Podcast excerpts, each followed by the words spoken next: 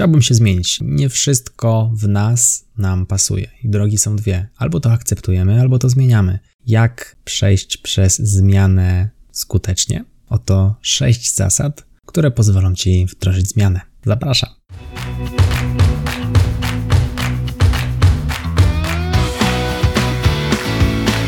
Chcesz przenieść swoją karierę na wyższy poziom?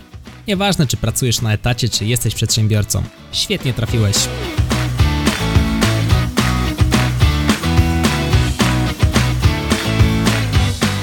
Nazywam się Michał Kowalczyk i witam Cię w Excellent Work Podcast.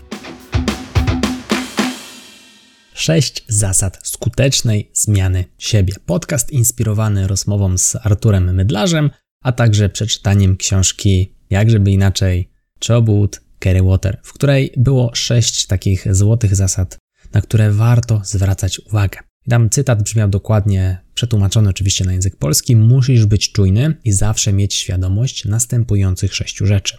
Punkt pierwszy: kim się otaczasz? W mojej ocenie najważniejszy z wszystkich. Bo teraz, z jakim przestajesz, takim się stajesz. To stare polskie powiedzenie ma w sobie olbrzymią mądrość. Przykład: jeżeli otaczamy się ludźmi, którzy, no, spożywają dużo alkoholu, jedzą na przykład fast foody, z dużym prawdopodobieństwem, spędzając z nimi czas, będziemy mieli częściej okazję właśnie się napić. Albo częściej okazję złamać naszą zasadę, na przykład zdrowego odżywiania się, no bo przecież idziemy razem, idziemy do pizzerii, głupio tak się przyglądać, jak ktoś je pizzę pięć razy w tygodniu. No, taki prosty przykład pokazuje, co może zrobić z nami otaczanie się niewłaściwymi osobami, albo takimi osobami, którymi my nie chcielibyśmy być. Brzmi to może trochę przedmiotowo, może trochę rzeczowo, natomiast myślę, że warto, naprawdę warto świadomie wybierać sobie znajomych, bo oni mają na nas największy wpływ. I teraz zachęcam Cię do tego, abyś tak teraz na spokojnie zastanowił się, czy faktycznie chcesz dokonywać zmian w życiu, a jeżeli tak, to czy te pięć najbliższych osób, z którymi spędzasz najwięcej czasu, czy one pomagają Ci w tej zmianie. I nie chodzi tutaj o to, abyś teraz eliminował przyjaciół. Raczej mam na myśli takie kontakty, z którymi no, spotykasz się, bo czujesz, że wypada, ale tak głęboko w środku czujesz, że być może coś jest z tym nie tak.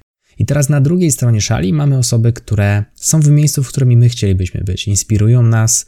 Zawsze, jak z nimi rozmawiamy, czujemy te głębie rozmowy, czujemy, że fajnie nam się z nimi gada. No i na koniec dnia są w miejscu, w którym my chcielibyśmy być, a więc możemy się od nich czegoś nauczyć. Trochę to działa jak osmoza, czyli osmoza to taki proces wyrównania ciśnienia, w tym przypadku działa to podobnie. Jeżeli my mamy jakieś, że tak powiem, może niekoniecznie, no może braki, może to dobre słowo, braki wiedzowe, a ktoś te braki nam uzupełnia, w sensie przez to, że wie więcej, łatwiej nam jest po prostu od niego tę wiedzę zaciągnąć, a być może są przestrzenie, w których on może nauczyć się czegoś od nas. Tu nie chodzi o to, żeby jechać na czyichś plecach, a więc pamiętajmy, otaczajmy się świadomie ludźmi, którymi my kiedyś w przyszłości chcielibyśmy być. To jest sposób naprawdę bardzo skuteczny, i teraz znowu nie pamiętam książki. Rozmawiałem ostatnio z Adamem Gospodarczykiem i on właśnie przytoczył taki mądry cytat. Nawet jeżeli bylibyśmy w pomieszczeniu zamknięci z osobami, które są w jakichś ciekawych miejscach i nic nie robili, tylko siedzieli i słuchali, co robią i o czym rozmawiają, to to już by wpłynęło na naszą zmianę. To jest naprawdę tak skuteczna metoda. Punkt drugi. Co czytasz? To, co czytasz, bardzo na ciebie wpływa. Otóż możesz czytać dobre książki albo słabe, słabe artykuły, jakieś clickbaity, artykuły z brukowców, Możesz skupiać się na innych, czytając właśnie o nich, albo skupiać się na sobie i rozwoju swojej osoby. I teraz dobre książki możesz znaleźć na przykład na goodreads.com. Te, które regularnie polecam, to na przykład Chobut Kerry Water, ale ostatnio też wy wszyscy moi ja, Principles mm, Raya Dalio czy Extreme Ownership Joko Willinka. Świetna pozycja, ekstremalne przywództwo o właśnie braniu odpowiedzialności za swoje życie. Myślę, że bardzo rezonuje z tematem dzisiejszego odcinka. Punkt trzeci. Co słuchasz? I teraz Możesz słuchać podcastów, możesz słuchać audiobooków, muzyki, czyli rzeczy, które pozwalają ci się rozwijać. I taka ciekawostka, cały pomysł Excelenta, firmy, z której teraz żyję, przy pomocy której przeszkoliłem już ponad 7,5 tysiąca osób z arkuszy kalkulacyjnych, ten pomysł urodził się w samochodzie słuchając podcastów. Większość wiedzy, którą implementuję do dzisiaj, pozyskałem w zasadzie z podcastów. Z podcastu na przykład Mała Wielka Firma, Więcej niż oszczędzanie pieniędzy, Marketing Masterclass, Biznes od początku, to były osoby, mam na myśli twórcy podcastów, którzy siedzieli obok mnie w samochodzie, może nie fizycznie, ale na pewno, jeżeli chodzi o głośniki w moim samochodzie, których słuchałem. Myślę, że ja jestem teraz taką osobą w końcu. Ta forma, którą teraz słuchasz, jeżeli mnie słuchasz, jest to forma podcastu. Pewnie część osób wybiera opcję na YouTube, więc mnie oglądacie. I teraz, jak wpłynęło na mnie na przykład słuchanie? Miałem taki czas, kiedy w, szczególnie w gimnazjum, w liceum, na przełomie, słuchałem dużo rapu. Takiego no, dość niszowego rapu, i tam bardzo często twórcy przeklinali.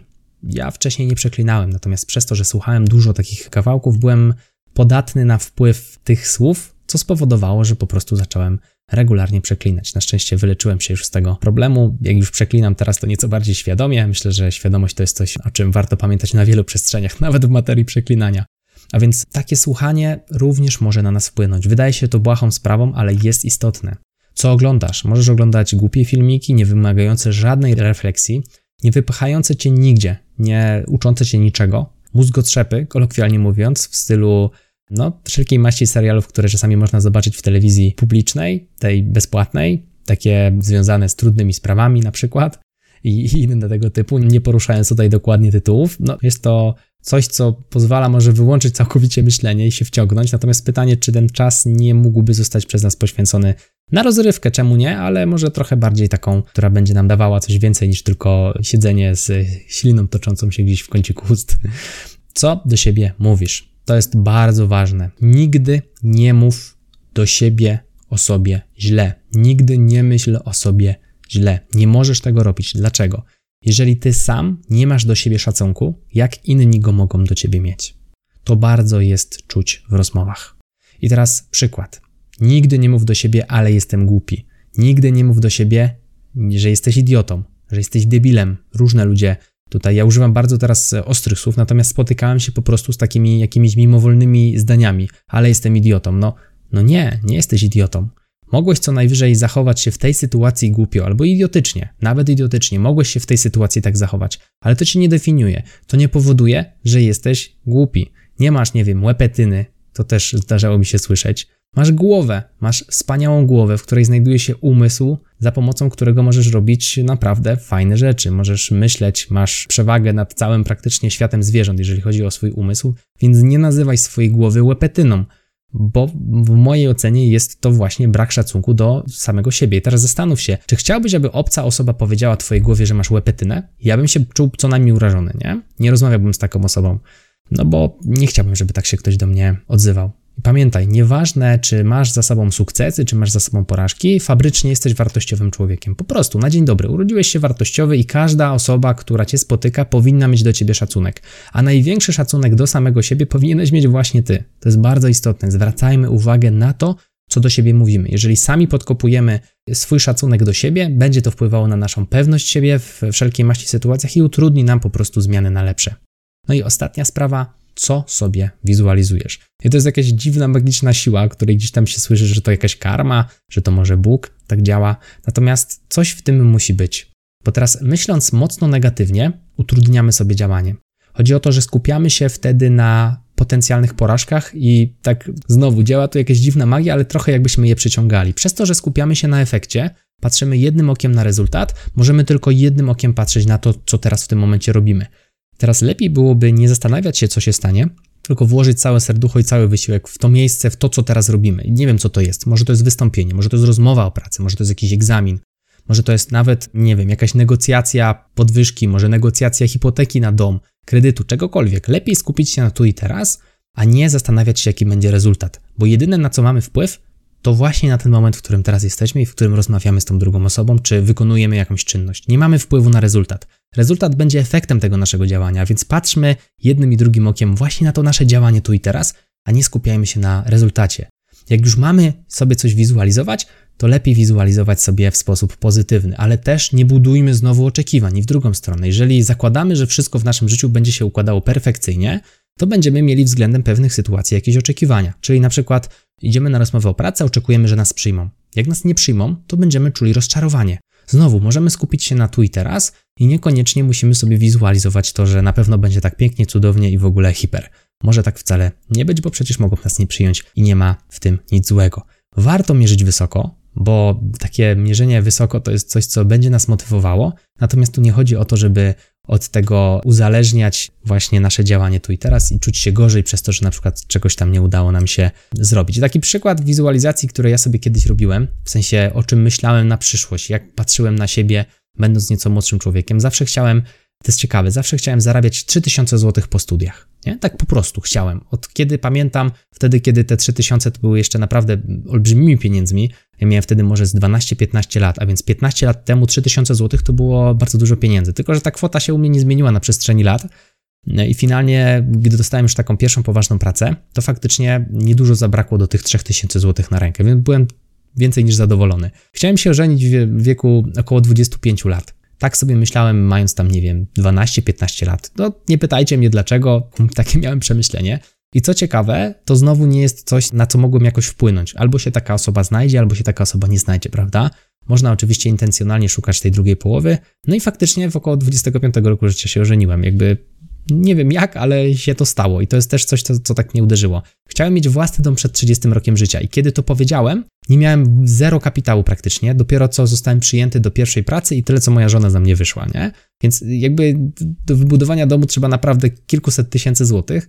Ja tych pieniędzy nie miałem, chciałem wybudować dom i teraz zabawna sytuacja, no prawdopodobnie ten dom wybuduję przed 30 rokiem życia, bo jestem na etapie już wykończenia, a urodziny mam za pół roku, więc jest spora szansa, że się przeprowadzę do tego domu. I znowu, to jest sytuacja, w której nie mam jasnej drogi, natomiast stawiam sobie cel. I teraz droga się znajdzie, jeżeli ten cel jest faktycznie taki optymistyczny, dobrze zwizualizowany. Jakoś nie wiem, jak to działa, jakby nie pytajcie mnie, nie chcę wam tutaj zaszczepiać jakiejś magii, że jak będziecie tylko myśleć o tym, że nie wiem, wasze życie będzie wspaniałe, to będzie wspaniałe. No nie, bo jak spojrzymy na przykład na drogę, którą przeszedłem, to tam było dużo pracy z mojej strony, prawda? Więc to też trzeba coś popchnąć i dołożyć. Ale jakimś cudem to się dzieje. Jakby miałem takie przykłady w życiu, więc się z wami nimi dzielę. Co tym zrobicie, to już pozostawiam tutaj e, wam, pozostawiam już tobie. Jesteś tam jeden. Mam taki problem czasami z e, mówieniem w liczbie mnogiej przez prowadzone webinary. No i ostatni case, chciałem mieć pewne zadane wyniki finansowe w firmie w latach. I teraz co jest ciekawe, jeżeli założę sobie budżet X, to na koniec roku zazwyczaj mam X plus 20%, X plus 50%, czasami dwa razy X. Zawsze jakimś sposobem, jeżeli założę cel, to go przekraczam. Nie wiem, dlaczego tak się dzieje, może po prostu czuję, że mam jakąś taką zewnętrzną motywację w materii celów i to mnie popycha do działania, natomiast ta wizualizacja u mnie naprawdę się sprawdza, więc starajmy się nie budować sobie jakichś ograniczeń, no i myśleć naprawdę pozytywnie, mimo że czasami te cele wydają się dla nas prawie że nieosiągalne, to jednak czas pokaże, czy uda nam się je osiągnąć, bo moim zdaniem, jeżeli się mocno zaprzemy, to wszystko się da. No i teraz podsumowując, musisz być czujny i zawsze mieć świadomość następujących sześciu rzeczy. Kim się otaczasz, co czytasz, co słuchasz, co oglądasz, co do siebie mówisz i co sobie wizualizujesz. No i przy okazji zmiany siebie, jeżeli chcesz nauczyć się arkuszy kalkulacyjnych od Google'a, czyli wreszcie coś, co jest nie tylko o Excelu, ale także o programie nieco podobnym do, do Excela, ale o dziwo różnym. O tym więcej już bezpośrednio w całej akcji. Ruszają zapisy na premierowe otwarcie arkusze.pro. Arkusze.pro, jeżeli chcesz nauczyć się korzystać z tego narzędzia, przy okazji odebrać dostęp do mini kursu, w którym uczymy się budować takie sprytne narzędzie do na przykład zarządzania dłużnikami, zarządzania fakturami, klientami, liniami produktowymi, Zachęcam Cię do tego, abyś właśnie zapisał, zapisała się na arkusze.pro. Tymczasem, jeżeli podobał Ci się ten odcinek, zachęcam Cię do tego, abyś przesłał, przesłała go jednej osobie. Mówił dla Ciebie Michał Kowalczyk, to był Excellent Work Podcast. Do zobaczenia i do usłyszenia w kolejnym odcinku. Trzymaj się, hej!